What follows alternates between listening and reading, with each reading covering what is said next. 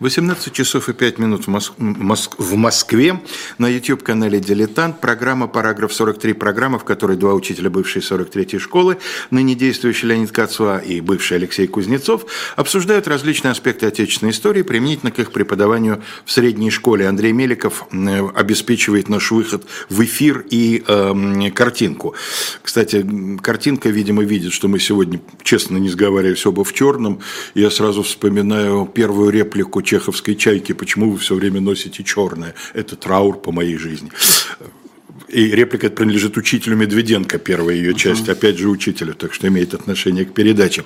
Сегодня мы продолжаем разговор о идеологии времен Николаевского царства, Николая I.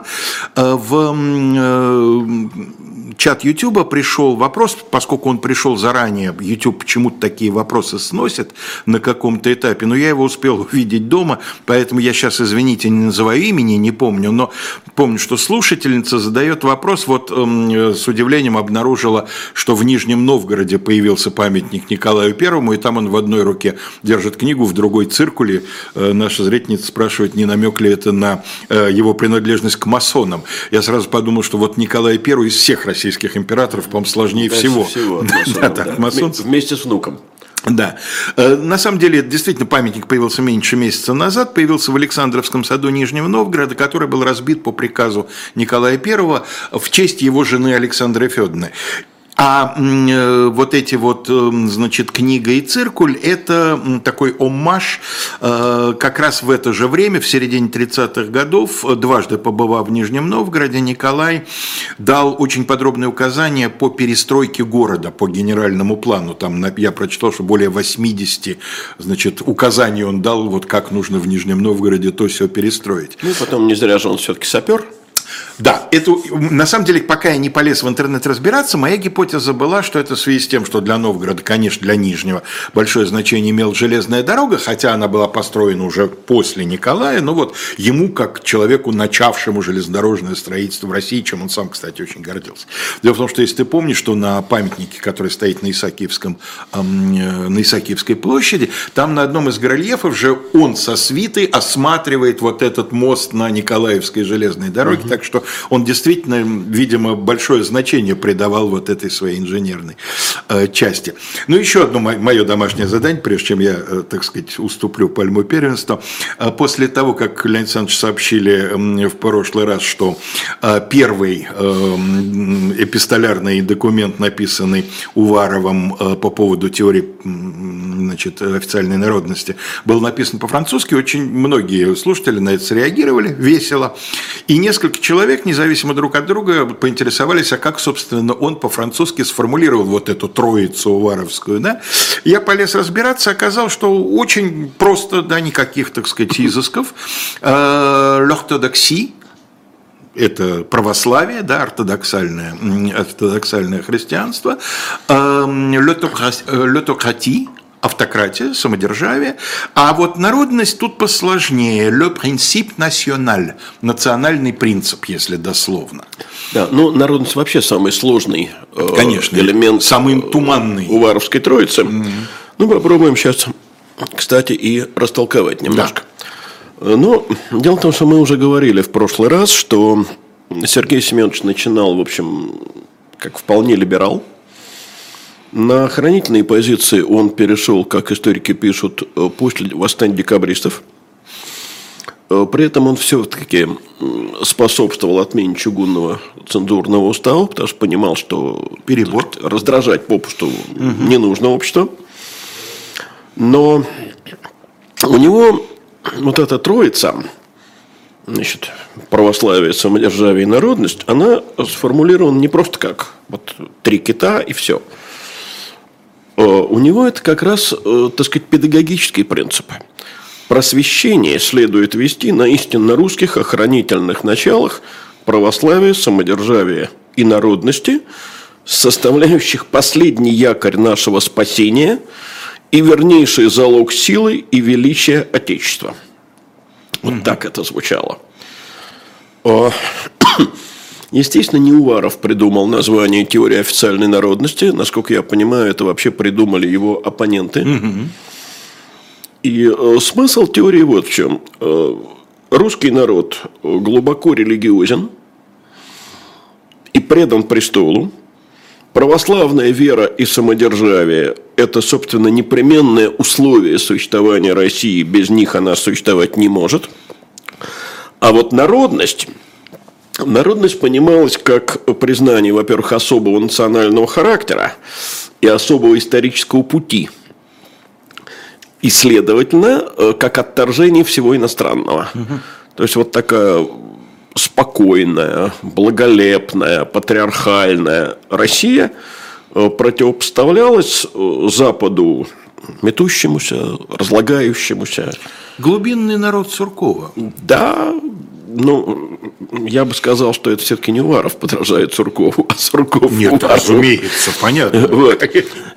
Но вместе с тем здесь было и второе, вторая составляющая. Дело в том, что э, теория официальной народности, она как раз перебрасывала мост от трона, от престола – непосредственно к народу через голову столичной э, публики, столичного дворянства, зараженного европейскими либеральными идеями. И вот здесь, я бы сказал, проявилась исключительная закономерность, которая после этого будет проявляться э, не единожды, и в XIX веке, и в XX, да и сегодня, в общем.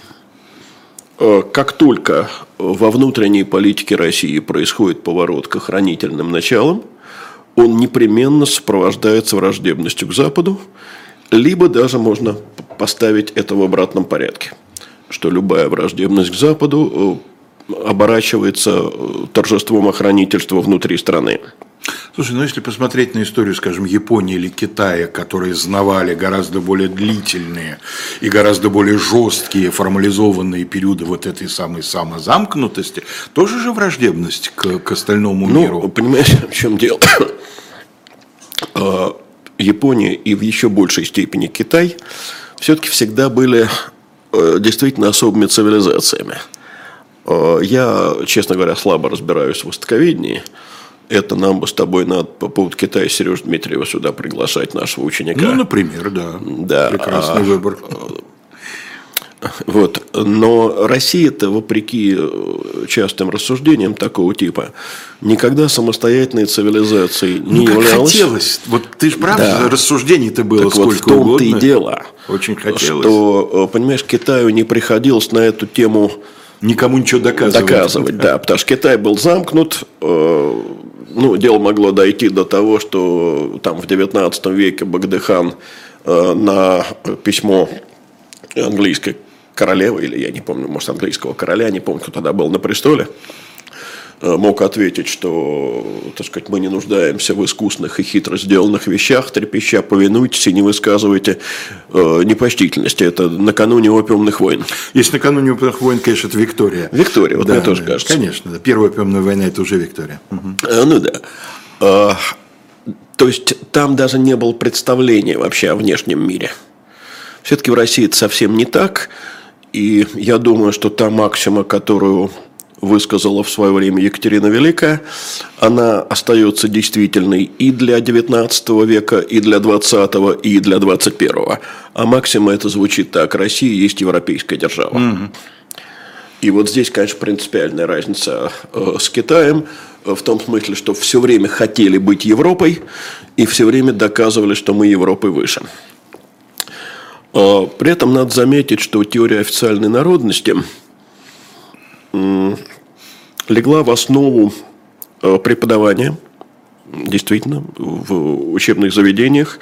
Ее горячими сторонниками выступали прежде всего профессора-историки, естественно. Это хорошо известные нам люди. Это Михаил Петрович Погодин, это э, Степан Петрович Шевырев и литераторы. Литераторов этих мы называли в прошлый раз, да. нет смысла перечислять. Это вот булгаринский круг – и в связи с этим я хотел бы э, позволить себе одну довольно большую цитату. Э, я, честно говоря, не знал этого текста, Э, два года назад мое внимание на этот текст обратил Павел Русланович Палашченко. Текст совершенно замечательный. И вот если бы меня спросили, кто это, вот угу. показали мне этот текст без автора, то я бы, честно говоря, сначала подумал, что это Николай Яковлевич Данилевский. Россия и Европа. Россия и Европой, да. Угу. Но это не он. Так. Кто взглянет беспристрастно на европейские государства, тот согласится, что они отжили свой век. Или, по крайней мере, истратили свои лучшие силы. То есть, что они не произведут уже ничего выше представленного ими в чем бы то ни было.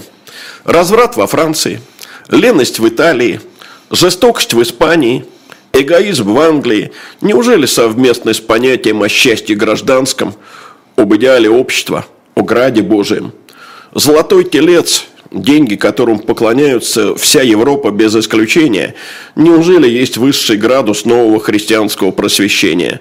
Где же добро святое? Совсем не то в России. Все ее силы, физические и нравственные, составляют одну громадную махину, управляемую рукой одного человека, рукою русского царя, который во всякое мгновение – единым движением может давать ей ход, сообщать какое угодно ему направление и производить какую угодно скорость. Заметим, наконец, что вся эта махина одушевлена, одушевлена единым чувством. Это чувство есть покорность, беспредельная доверенность и преданность царю, который для нее есть земной бог. Я думаю, что автор даже не сообразил, как будет э, через некоторое время читать слово покорность. Не Гоголь ли?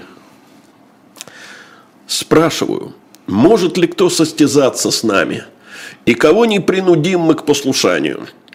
Не в наших ли руках судьба мира, если только захотим решить ее? Что есть невозможного для русского государя? Одно слово, целой империи не существует. Одно слово, стерто с лица земли другая. Слово, и вместо них возникает третье от Восточного океана до моря Адриатического – даже прошедшее может он, кажется, изворотить по своему произволу. Прекрасно. Мы не участвовали в крестовых походах. Но не можем ли освободить Иерусалим одной статьей в договоре? Пусть выдумают русскому государю какую угодно задачу, хотя подобную тем, кое предлагаются в волшебных сказках. Мне кажется, нельзя изобразить, изобрести никакой, которая была бы для него трудна. Если бы только на решение ее состоялась его высочайшая воля. Нет, конечно, не Гоголь. Нет, это не Вторая Гоголь. половина уж слишком. Это не Гоголь. Уж конечно, перебор такой. это Михаил Петрович Погодин. Погодин. Это 38 год. Вот почему он пишет о том, что что, мы одной статьей можем Иерусалим освободить. Все-таки надо иметь в виду, что за пять лет до этого заключен так называемый Ункерес-Келесийский договор, угу. который фактически поставил Турцию в зависимость от России. Другое дело, что ну, историки часто оказываются, к сожалению, плохими пророками. Я поэтому всегда, когда меня там спрашивают, а вот что будет там дальше, говорю, я историк, я не футуролог. Mm. Вот, так вот, два года спустя уже была Лондонская конвенция, и вся эта возможность одним словом освободить э, Иерусалим пошла прахом. Но ты понимаешь, ведь э, вот если заменить здесь несколько слов – то в пору прямо на телевидении. Ну, ты знаешь, что интересно? А, я вот сейчас э, слушал вторую особенную часть. Очень напоминает стиль гораздо более позднего Михаила Никифоровича Каткова в передовицах московских Конечно. ведомостей по внешнеполитическим вопросам. Конечно. Почему я и подумал сначала о Данилевском. Угу. То есть следующие другие полвека. Да. Вторая половина. Так да. это все время либо позднего Александра II с переходом в Александра III, угу. либо уже время Александра III. Угу. И они, конечно, чрезвычайно похожи. Э, и точно так же, как они похожи с некоторыми нашими э, наиболее отвязанными ораторами сегодняшнего дня. Например, есть такой Коротченко. Угу. Вот. Тоже все проливы да, обещают взять. Не только проливы, а вообще вот такая геополитика с господством над миром. Ну да. Угу. Вот. И Это, конечно, вот в чистом виде следствие этой теории официальной народности. С другой стороны, надо обратить внимание на другую сторону теории официальной народности. Вот мы в прошлый раз, по-моему, с тобой упоминали, как человека относительно гуманного и разумного генерала Дубельта.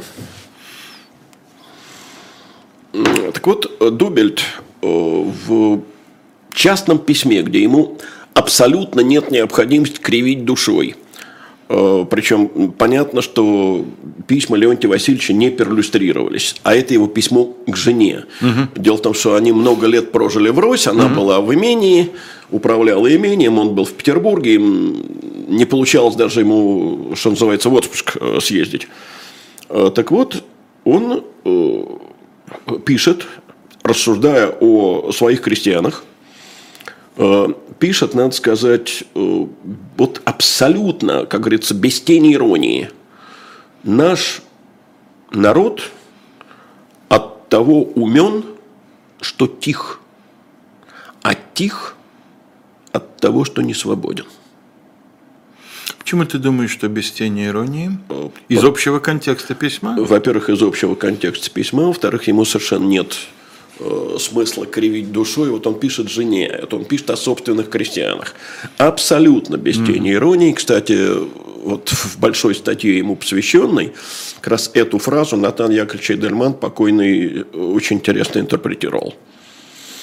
То есть теория официальной народности, помимо всего прочего, защищала крепостное право. И тоже, понимаешь, вот это удивительные мостики, которые перебрасываются в наше время, когда то... То Зорькин помянет. Вот, да. вот, вот. То Никита Сергеевич ну, Михалков. Да, гоняя беса. Вот э, возникает такая как тоска по крепостному праву, причем ну, Никита Сергеевич... Как по некой семейной идиллии, да, да? родители Никита, Барри Никита и... Сергеевич, ладно, он, как известно, у нас э, происходит из рода никогда не существовавших бояр Михалковых. Не было таких бояр, не, но, ну, не важно. Но, но он происходит. Это не мешает. Да. А уж каковы там предки Зурькина, я не знаю. Но дело в том, что когда вот рассуждения в духе какую Россию мы потеряли, Россию, как, которую мы потеряли, становятся массовыми, хочется спросить, а что вот у современных российских граждан большинство предков дворяне, что ли, были? Угу. Или все-таки крепостные? Э, как вот если назад копнуть, то можно совсем не там оказаться, где рассчитываешь. Э, но это, э, как говорится, к слову. Причем сам Сергей Семенович был, я еще раз повторю, что он был скептик и циник. К православию он был абсолютно равнодушен. Но он твердо считал, что борьба против европейских либеральных идей абсолютно необходима, потому что только так можно сохранить э, существующий строй. И э, вот я в прошлый раз упоминал о том, что у Уварова были довольно сложные, мягко говоря, отношения с Александром Христофоровичем Бенкендорфом. Но, тем не менее, именно Бенкендорфу принадлежат знаменитые слова, э, которые можно считать квинтэссенцией теории официальной народности. Угу. А звучат они, ну, я всем известную фразу просто повторю. Конечно. Прошедшая Россия было удивительно. Настоящее ее более чем великолепно. А что касается будущего, то оно выше всего, что только может представить себе самое пылкое воображение искал все-таки этнический немец Бенкендорф все более и более превосходную степень. Ну, и да, поэтому получилась да. такая тяжеловесная конструкция. Да, но ты понимаешь, это ведь тоже не просто, э, так сказать, некоторое провозглашение. Это тоже э, педагогика. Конечно. Потому что он как раз говорит о том, что вот э, та основа, с которой нужно, так сказать, подходить к преподаванию российской истории. И вот в связи с этим, конечно, чрезвычайно интересно посмотреть на то, что представлял собой э, нравственное, э, можно сказать, состояние общества.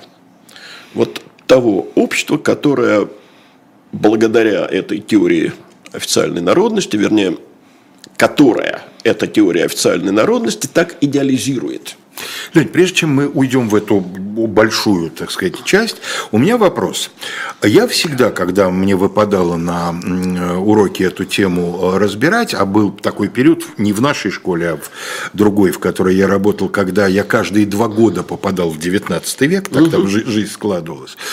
А я обязательно говорил о том, что все-таки идейные истоки вот этой уваровских, этих уваровских записок – это карамзинская записка о древней Новой России. Вот я бы насколько даже, ты с этим Я бы согласен? даже шире поставил вопрос.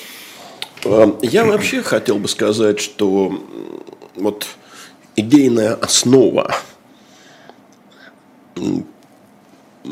русской власти, российской идеологии первой половины XIX века, и не только, кстати, власти, это Николай Михайлович Карамзин.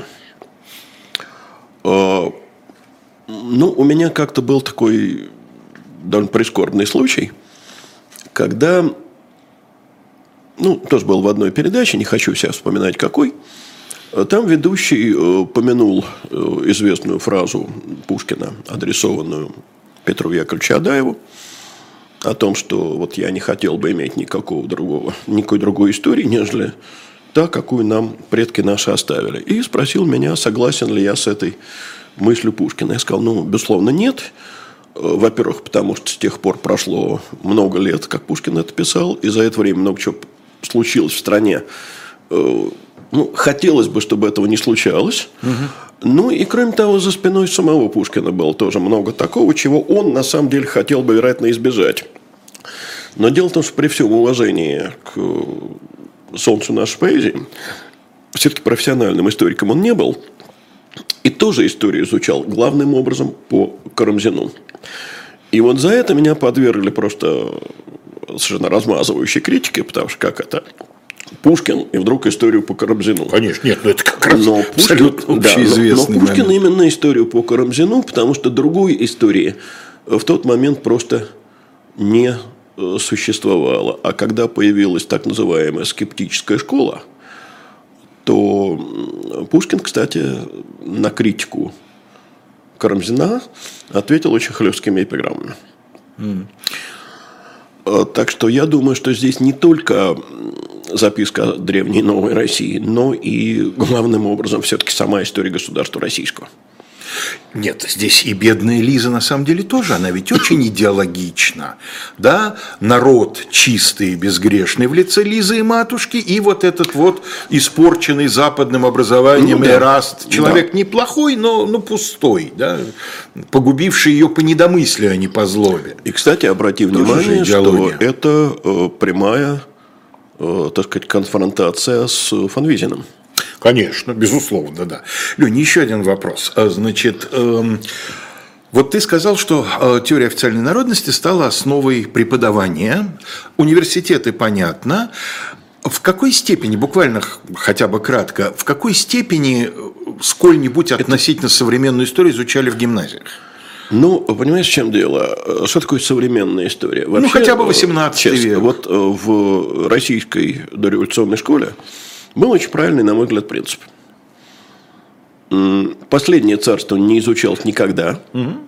потому что это не история, это современность, на то оно и последнее. Предпоследнее царствование изучалось всегда очень бегло. Вот всегда. Ну, представь себе, что вот в современной школе э, мы доводили бы историю только до 2000 э, года, и при этом 90-е годы изучали бы вот таким недетализированным мазком.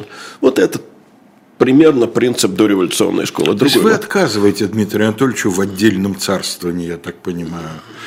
Шучу, шучу. Понятно, ну, что отказываете. А кто ему не отказывает? Ему все отказывают. Да. Я просто не хотел называть имя исторического персонажа, который сразу всплывает в голове. Да. А, понимаешь, другой вопрос, что в современной школе часто учителя и до 90-х годов не доходят не успевают просто. Но это другой вопрос. Так все-таки делать не положено.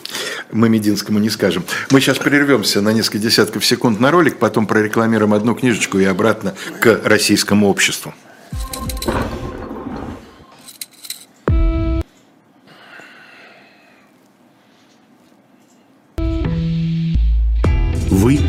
лучше других знаете, что такое хорошая книга. Мы лучше других знаем, где ее можно купить. Книги на любой вкус с доставкой на дом. Интернет-магазин «Shop Diletant Media».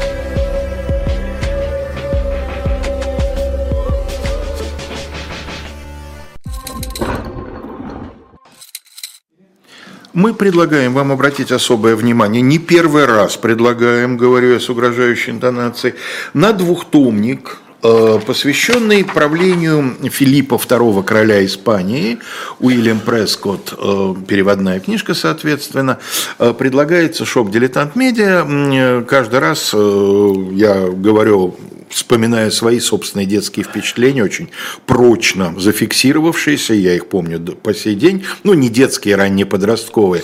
Филипп II мы лучше всего помним из книги Шарля де Кастера, да, «Легенда Шпигель», а я еще из э, прекрасной книги Сергеенко «Кейс адмирал Тюльпанов», которая у моего поколения была такой тоже заметный. Это, сказать. это я даже не слышал. Ну, это современ, современная тому времени, соответственно, писатель. Очень хорошая книжка о как раз вот о войне Нидерландов, о Нидерландской революции, как мы ее называем. Так вот, и там, и там, естественно, Филипп II выглядит мрачным, не вполне психически здоровым чудовищем. Э, это была более сложная фигура. Я не хочу сказать, что он был легким, веселым, обаятельным живчиком. Нет, конечно. Но это была фигура более сложная, время было более сложное, чем Шарль де Кастер по понятным причинам описывает его симпатии на одной ну, стороне. Кастер, прям скажем, это все-таки не совсем история, это карикатура. Безусловно. Безусловно. Да и Сергеенко – это, в общем-то, книга для подростков подростков, да, по истории она с историей вполне дружит, но тем не менее. Но вот обратите, пожалуйста, внимание и вообще загляните, что у нас там. У нас вот сейчас очередная порция мерча пойдет уже в продажу, не по предзаказу, а, собственно, уже в продажу, там футболок наших, по-моему, с очень такими интересными картинками. Я две своим девушкам купил. Девушкам это, значит, дочери, я имею в виду. Вот. А, итак, мы прервались на том, что значит, в российских гимназиях э, современную тому времени историю практически не да, изучали. А что касается э, истории вот до, э, скажем, 19 века, ну, потому что мы говорим о временах Николая, да, значит, естественно. предпоследнее царствование. Александровское. Александровское, значит, изучался 18 век и ранее. Конечно, полностью в соответствии с Карамзиным и с теорией официальной народности. Угу. Ну и вот, э, да, и это не только школа, это же и господствующая пресса. И вот в связи с этим очень интересно действительно посмотреть э, на то, как это все воспринимается обществом, вообще на то, что представляет собой общество, потому что мы э, в школе довольно много говорим об общественном движении, угу. но совершенно не говорим о, э, так сказать, массе. Только не народа, а образованных людей. публики. Вот у, ну, у людей современных, как я понимаю, нет э, разницы. Вот, Между обществом и населением, да? Обществом и народом. Население – это отдельный термин. Обществом и народом. Но в XIX веке это решительно конечно, не так. Конечно. И э, вот э, есть такой замечательный историк Андрей Левандовский, э, который э, писал о том, что в первой половине XIX века ведь не было понятия интеллигенция, а было понятие образованное общество. Ну, да. Слово интеллигенция, как известно, появится только в 60-е годы. Э, под пером писателя Бабарыкина. Ну, он, по крайней мере, сам так утверждал, что это он Ну, первый, это вообще что он, он первый принес. более или да. менее э, консенсусное Есть, мнение. есть споры, есть споры, я тут недавно с ним сталкивался. И интересно, что с, с- не было словосочетания «простой народ». Когда говорили «народ», то подразумевали, Конечно. что это вот, Конечно. собственно, крестьянская масса. Да. Н- Никто не называл э, образованных людей народом. Конечно. Это как раз Да. было. Точно так же, как со, словом люди. Люди это свободные, Нет, наоборот. конечно, мы не так стоим за предоставление людям свободы, как против того, чтобы люди ее у нас А выхватили. ты говоришь о людях в значении 19 Конечно, века. Я-то имел в виду по русской правде же. А, нет, нет, нет. Люди как раз Нет, свободные. Нет, 19 век, конечно. Так вот, давай посмотрим, что представляет собой общество. И начнем мы с Александра Ивановича Герцена. Он пишет о том, в каком состоянии было русское общество после э, восстания декабристов. Тон общества менялся на глазном. Быстрое нравственное падение случил- служило печальным доказательством, как мало развито было между русскими аристократами чувство личного достоинства. Никто, кроме женщин, причем кроме женщин, у него в скобках стоит, никто, кроме женщин, не смел показать участие, произнести теплого слова о родных, о друзьях, которым еще вчера жали руку, но которые за ночь были взяты. Напротив, явились дикие фанатики рабства. И вот эта фраза завершается совершенно гениально. Одни из подлости, а другие хуже, бескорыстно. Прекрасно. Ну, вот, понимаешь, для того, чтобы так сказать, нужно быть Герценом. И, Скоро будем отмечать 200-летие этого явления, буквально через пару лет. да, Одни из подлости, а другие хуже, без хуже бескорыстным. А вот вспоминает человек совсем другой и гораздо более поздний, принадлежащий к другому поколению, тоже о Николаевском царствовании. Не шевелиться, хотя и мечтать. Не показать виду, что думаешь, что не боишься. Надо постоянно бояться. Это корень жизненной правды. Ведь остальное может быть, а может и не быть. Вот что носилось в воздухе. Угнетал толпу. Отшибало у нее ум и охоту думать. Уверенности, что человек имеет право жить, не было ни у кого. Атмосфера была полна страхов. «Пропадешь!» – кричало небо и земля, воздух и вода, люди и звери. Все ежилось и бежало от беды в первую попавшуюся нору. Э, Вот история вообще дама ироничная, и мне кажется, что этот текст может быть абсолютно применим э, к временам ровно на сто лет позднее. Речь идет о 30-х, 40-х годах здесь. О, И продолжает другой современник. Трудно себе представить, как тогда жили люди. Люди жили словно притаившись. Молчание гробовое царствовало над всем этим миром преступлений. И, разумеется, на высших ступенях силились укрепить это молчание на веки вечные. Но, не, но недовольно было и молчание. На счету полиции были и все те, которые молчали, а не пользовались мутной водой, которые не вмешивались ни во что и смотрели со стороны на происходящее. Их подстерегали на каждом шагу, предчувствуя врагов. Жить было крайне трудно. Э, И позволю себе еще одну цитату, прямо продолжающую. Это Василий Слепцов. На что уж кажется надежное средство было в старые годы гробовое молчание. Но скоро убедились, что и на это всесильное оружие не всегда можно рассчитывать. Что и оно не всегда может служить знаком согласия. И что если, например, все громогласно выражают одобрение, то молчание одного человека Выглядит- может быть воспринято как отрицание. И вот здесь я, конечно, вспоминаю двух авторов совсем другого поколения. Это в первую очередь э, Людмила Алексеева, которая пишет о том, что вот до м, оттепели не было компаний в Советском Союзе. Люди боялись компаний. общались э, либо замкнуто в семьях, либо с э, двумя-тремя друзьями. И в 60-е годы, ну, во второй половине 50-х, люди буквально бросились друг к другу. Вот то, что мы видим в июльском дожде, например, у Хуциева. Да? Вот такая веселая да. сходка, музыка. Начались там, э, вот эти компании, начались сходки по 50-60 так называемых друзей. Внутри, конечно, все это разбивалось на э, более мелкие группы. И я, когда прочитал это, вдруг задумался о своих дедах и бабках. Это все были люди поколения ну, рождения между 1897 и 1902 годами. Вот они все угу. четверо родились в эти годы. Ну, тут еще, конечно, сказывалось, что жили все в коммунальных квартирах. Угу. И, собственно, собирать компании было э, особенно негде. Я не помню, э, чтобы к ним приходили друзья, родственники. Бабушкины двоюродные, троюродные братья и сестры – Другого деда, ну, у маминого отца не было родни никакой, потому что вся она осталась в Польше и вся погибла угу. во время войны. А вот с отцовской стороны тоже в основном родня. Очень узкий круг. Уж, ну, не могу сказать, чтобы мои родители были люди очень общительные, но у них уже это было по-другому. Угу. Уже, уже все-таки это были преимущественно друзья, а не э, родственники. А второй автор Галич, нет? Про молчание. Промолчи, попадешь в первачи. Ты сказал, что двух авторов. Один Людмила Алексеева. Нет.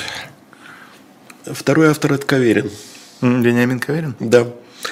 Он э, описывает э, собрание, которое исключало Пастернака угу. из э, Союз, Союз писателей.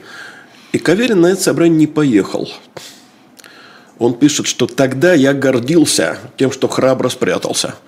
А сейчас, это он пишет в стол в 70-е годы, а сейчас мне это стыдно. Совсем изменилось восприятие. Mm. Потому что 58-й год – это оттепель. Но 51-й еще вот что называется, спиной ощущается. Самая та густота, которая перед рассветом. Да, Он всего 7 лет темно. назад был. Угу. Уже 58 год вроде бы после 20-го съезда. Но вот э, опасность этого возвращения, она все время ощущалась. Героическая Вера Панова э, писал тогда о том, что если вот они, так сказать, разделаются с Пастернаком, то отстанут от остальных. Ну да. Э, и вот э, в результате я позволю себе еще две цитаты, причем довольно большие. Это первая цитата будет из записок Николая Мельгунова. Эту цитату приводит Николай, э, прошу прощения, приводит Натан Яковлевич Эйдельман в своей такой итоговой книге «Революция сверху, сверху в России». Угу. Я эту книгу очень люблю, она у меня на рабочем столе лежит постоянно, чтобы не нужно было до нее дотягиваться. Само правительство, пишет Мельгунов, не терпя свободы, не может терпеть и того, что с нею связано. Не стыдясь мнения образованного мира, оно не решилось совершенно уничтожить науку и литературу, а стало по возможности подавлять их – так что на деле они пришли в самое жалкое положение. Цензурные постановления так строги, что нельзя написать ничего, имеющего человеческий смысл. Всякая мысль преследуется как контрабанда, и даже факты очищаются от всего, что может бросить не совсем выгодный свет не только на существующий порядок вещей, но и на те политические, религиозные и нравственные начала, которые приняты за официальную норму. В учебные заведения введены военное обучение и военная дисциплина. Невежественные генералы поставлены во главе народного просвещения. Университеты лишены прежних прав, и само число учащихся ограничено. Э, цензурный устав, mm. университетский устав 1935 года. Mm-hmm. Казалось бы, чего лучше желать для государства, как невозможно большего числа образованных людей. Казалось бы, что возбуждать в молодых поколениях, как нежелание учиться. А между тем, это благороднейшее стремление человека делается предметом запретительных мер. Правительство считает его для себя опасным и ограничивает число студентов. После этого мудрено ли, что зарождавшиеся в обществе духовные интересы исчезли, что рвение к науке и искусству уменьшилось.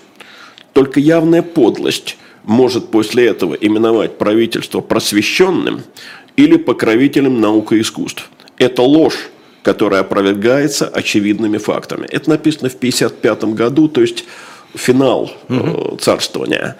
Э, тут надо оговориться, конечно. Дело в том, что вот дважды прозвучавшее в разных цитатах слово «подлость» имеет здесь иное значение, чем, чем сегодня. Э, сегодня. Подлость – это, я бы сказал, продажность в языке того времени. Вот одни из подлости, а другие хуже бескорыстным. Угу.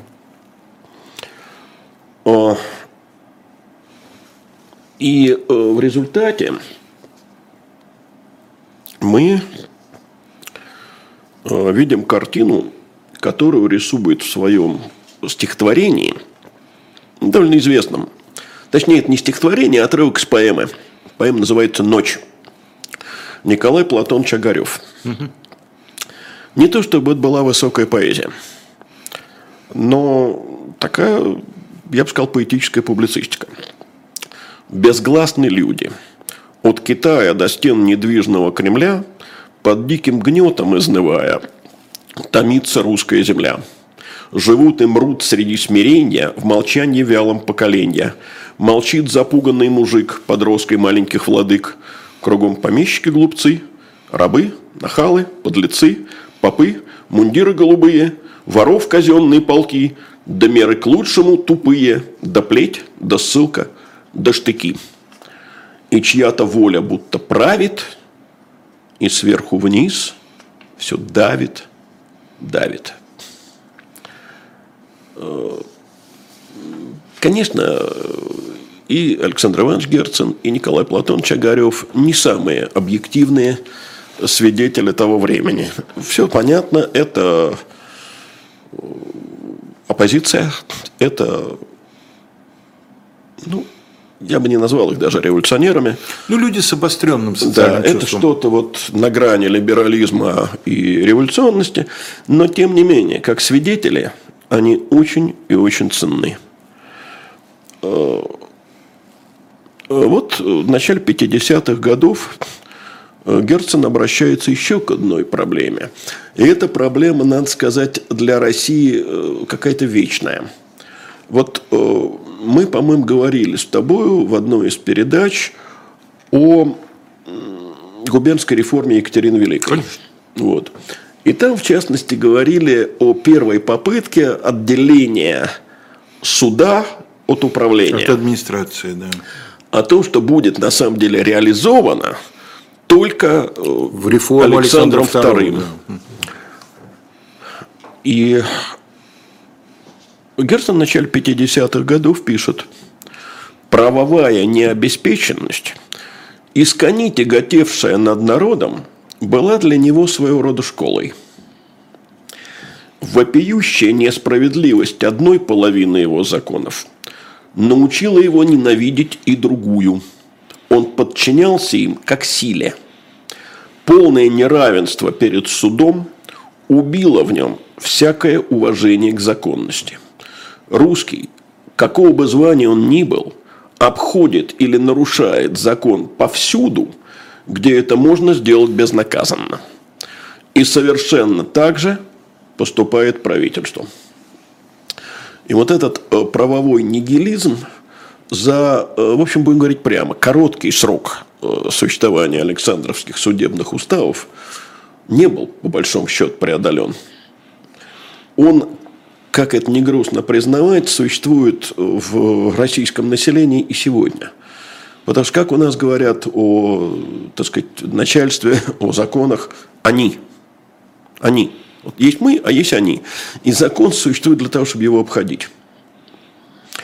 И э, вот ты, наверное, много раз слышал, как наши сограждане очень презрительно отзываются об американской манере сутяжничать. Да, конечно. Вот чуть что в суд. Конечно. Мы так не делаем. Не делаем. Лучше бы делали, наверное. Но дело в том, что это опять Герцен. А может быть, Герцен здесь, так сказать, сгущает краски? Да, и перегибает. Да. Ну вот инструкция. Всего из двух строчек. Принадлежащая Перу министра юстиции, графа Виктора Никитича Панина. Панин. Угу. Вредно и опасно для государства, если глубокое знание права будет распространено в классе людей, не состоящих на государственной службе. Исчерпывающе. Ну, не надо право знать. Но дело в том, что это приводит к тому, что и люди, состоящие на государственной службе, никакого права не знают. И в результате э, появляется гениальная гоголевская карикатура, когда судья рассуждает о том, что если оно Ревизия него щенками, то ну, это совсем да. другое дело. И у меня, говорит, в суде сам черт не разберется, Да. говорит Ляпкин-Тяпкин. да? Да. Но это приводит еще к одной проблеме. Вот когда на трон вступил Александр II, то один из крупнейших деятелей предыдущего царствования, граф Блудов, Дмитрий Николаевич Блудов, Да-да, мы же говорили о реформе. да, да, да, да, да. Писал, но мы не эту цитату тогда не Нет, нет, приводили. я имею в виду, мы говорили Он о том, писал о том, что законодатель не должен, э, ну я сейчас наизусть не вспомню, не должен отступать из-за нехватки дельных людей. А вот теперь цитата. Так сказать, ответ на знаменитое «неким взять», да? Ну, ответ через много э, лет, разумеется. Я бы сказал, что это отчасти ответ на неким взять, а отчасти на тот текст, который я сейчас прочту. При необходимости, при необходимой надобности подкрепить совет, имеется в виду Государственный совет, еще несколькими членами, мы с графом Васильчиковым прошли на днях весь адрес-календарь и не нашли никого, кто мог бы настоящим образом годиться и быть полезен в этом звании. Бедность в людях ужасная. И не только в высшем разряде, но и в должностях второстепенных. Это пишет очень известный человек, правда, своеобразно известный. Написано это в 1938 году, задолго до Александровской реформы. Это Модест Андреевич Корф. И вот тут удивительная вещь. В 1938 году они не нашли нескольких людей, чтобы подкрепить Государственный совет. А в 1956-м, всего 18 лет спустя, таких людей оказалось, что называется, с избытком. Я думаю, что здесь еще и Корф выпендривается. Он с Ле Комт Васильчиков отбирают людей в Государственный совет. Такое фейсбучное поведение. Корф 40 нет.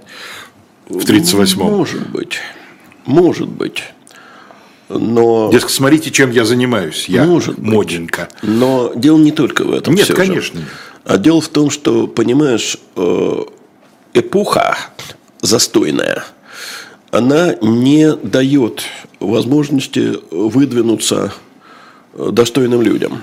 И ведь, э, помнишь, мы когда говорили с тобой об Александровских реформах, начали с того, что государь-император, я имею в виду уже новый государь-император, вынужден был тасовать прежнюю колоду.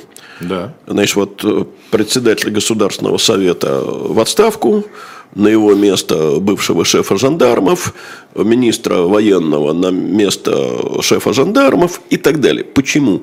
А потому что э, вот она, эта колода, других людей нет, они не могут пробиться. И как только вот эта плотина э, в виде императора Николая устраняется, вдруг Как по мановению волшебной палочки. вот Блудов об этом и пишет, что само дело породит нужных людей. А, и как писал один иммигрант, не Герцен, а э, Павел Васильевич Долгоруков. Николай Павлович, при ограниченности ума своего, не понимавший необходимости и пользы предупреждать революции разумными реформами, сделался врагом всяких нововведений, всяких улучшений. И в каждом свободном и честном голосе ему стал слышаться набат революции. И это, конечно, э, препятствует выдвижения свободных людей. Скажи, ну вот есть соблазн, особенно сегодня, увидеть в Николае такого вот технократа, да? Смотри, промышленный переворот начинается при нем, и он немало делает лично для того, чтобы... Да не так много. Ну, не, ну, тоже железнодорожное строительство, которое станет во многом его основой, в общем, он благословил, и как благословил.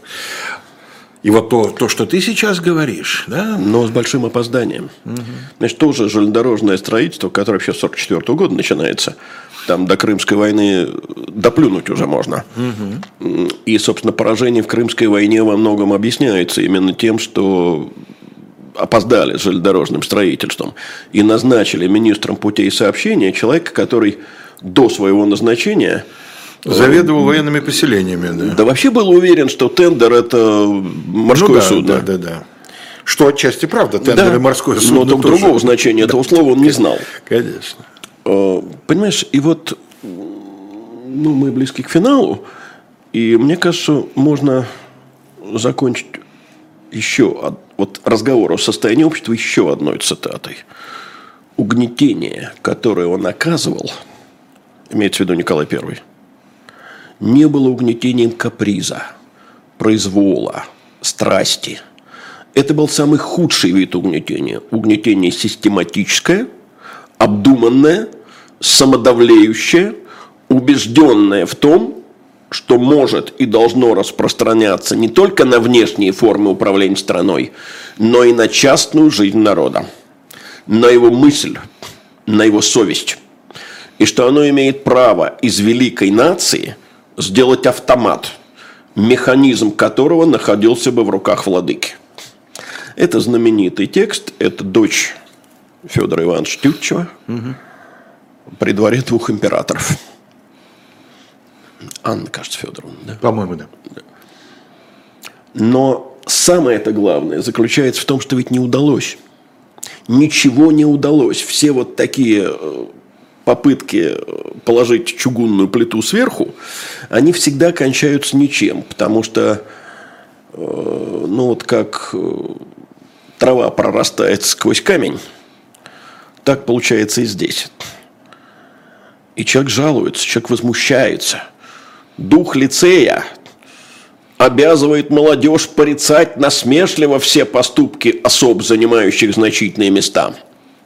Все меры правительства – знать наизусть или самому быть сочинителем эпиграмм, пасквилей, песен предосудительных на русском языке. Пророчество перемен. Помнишь, мы ждем перемены? Конечно. Пророчество перемен, хула всех мер или презрительное молчание, когда хвалят что-нибудь, суть отличительные черты сих господ в обществе. Верноподданный значит укоризну на их языке – Европеец и либерал – почетные названия. Вот его и преобразовали в учительство это, по правоведению в училище. Это Фадей Венедиктович. Ведь Булгарин, ну а как же. Это Фадей Венедиктович. Но дело не в том, что это Фадей Венедиктович, а дело в том, что он фиксирует реальное состояние. Он, конечно, конечно. И парадокс в том, что именно при Николае, вот при этой давящей длани – начинается в России, действительно начинается то, что можно назвать оппозиционным движением. У нас это часто называли революционным движением, затем стали стесняться, стали называть движением общественным. А вообще-то нужно говорить об оппозиции, вероятно. Э, Ленин ведь не прав был, когда дворянский этап продлил только до 25 года. Угу. Вернее, начал в 25 году, прошу прощения, как раз в 25 году его надо бы заканчивать. Потому что дальше э, не с 61 года, а по крайней мере с 30-х. Пойдут разночинские. Начинается этап, конечно, разночинский. Интересное время. Начинается разночинский этап. Здесь мы поставим многоточие, а вас в ближайшее время ждут особое мнение Максима Трудолюбова, с которым беседует Айдар Ахмадиев э, после 19 на канале «Живой гвоздь», а в 21 на своем месте программа «Статус», политолог Екатерина Шульман, которую российские власти продолжают упорно считать иностранным агентом, и Максим Курников. Ну а мы с Леонидом Кацвой прощаемся с вами. Надеемся, что до следующего вторника. Всего доброго.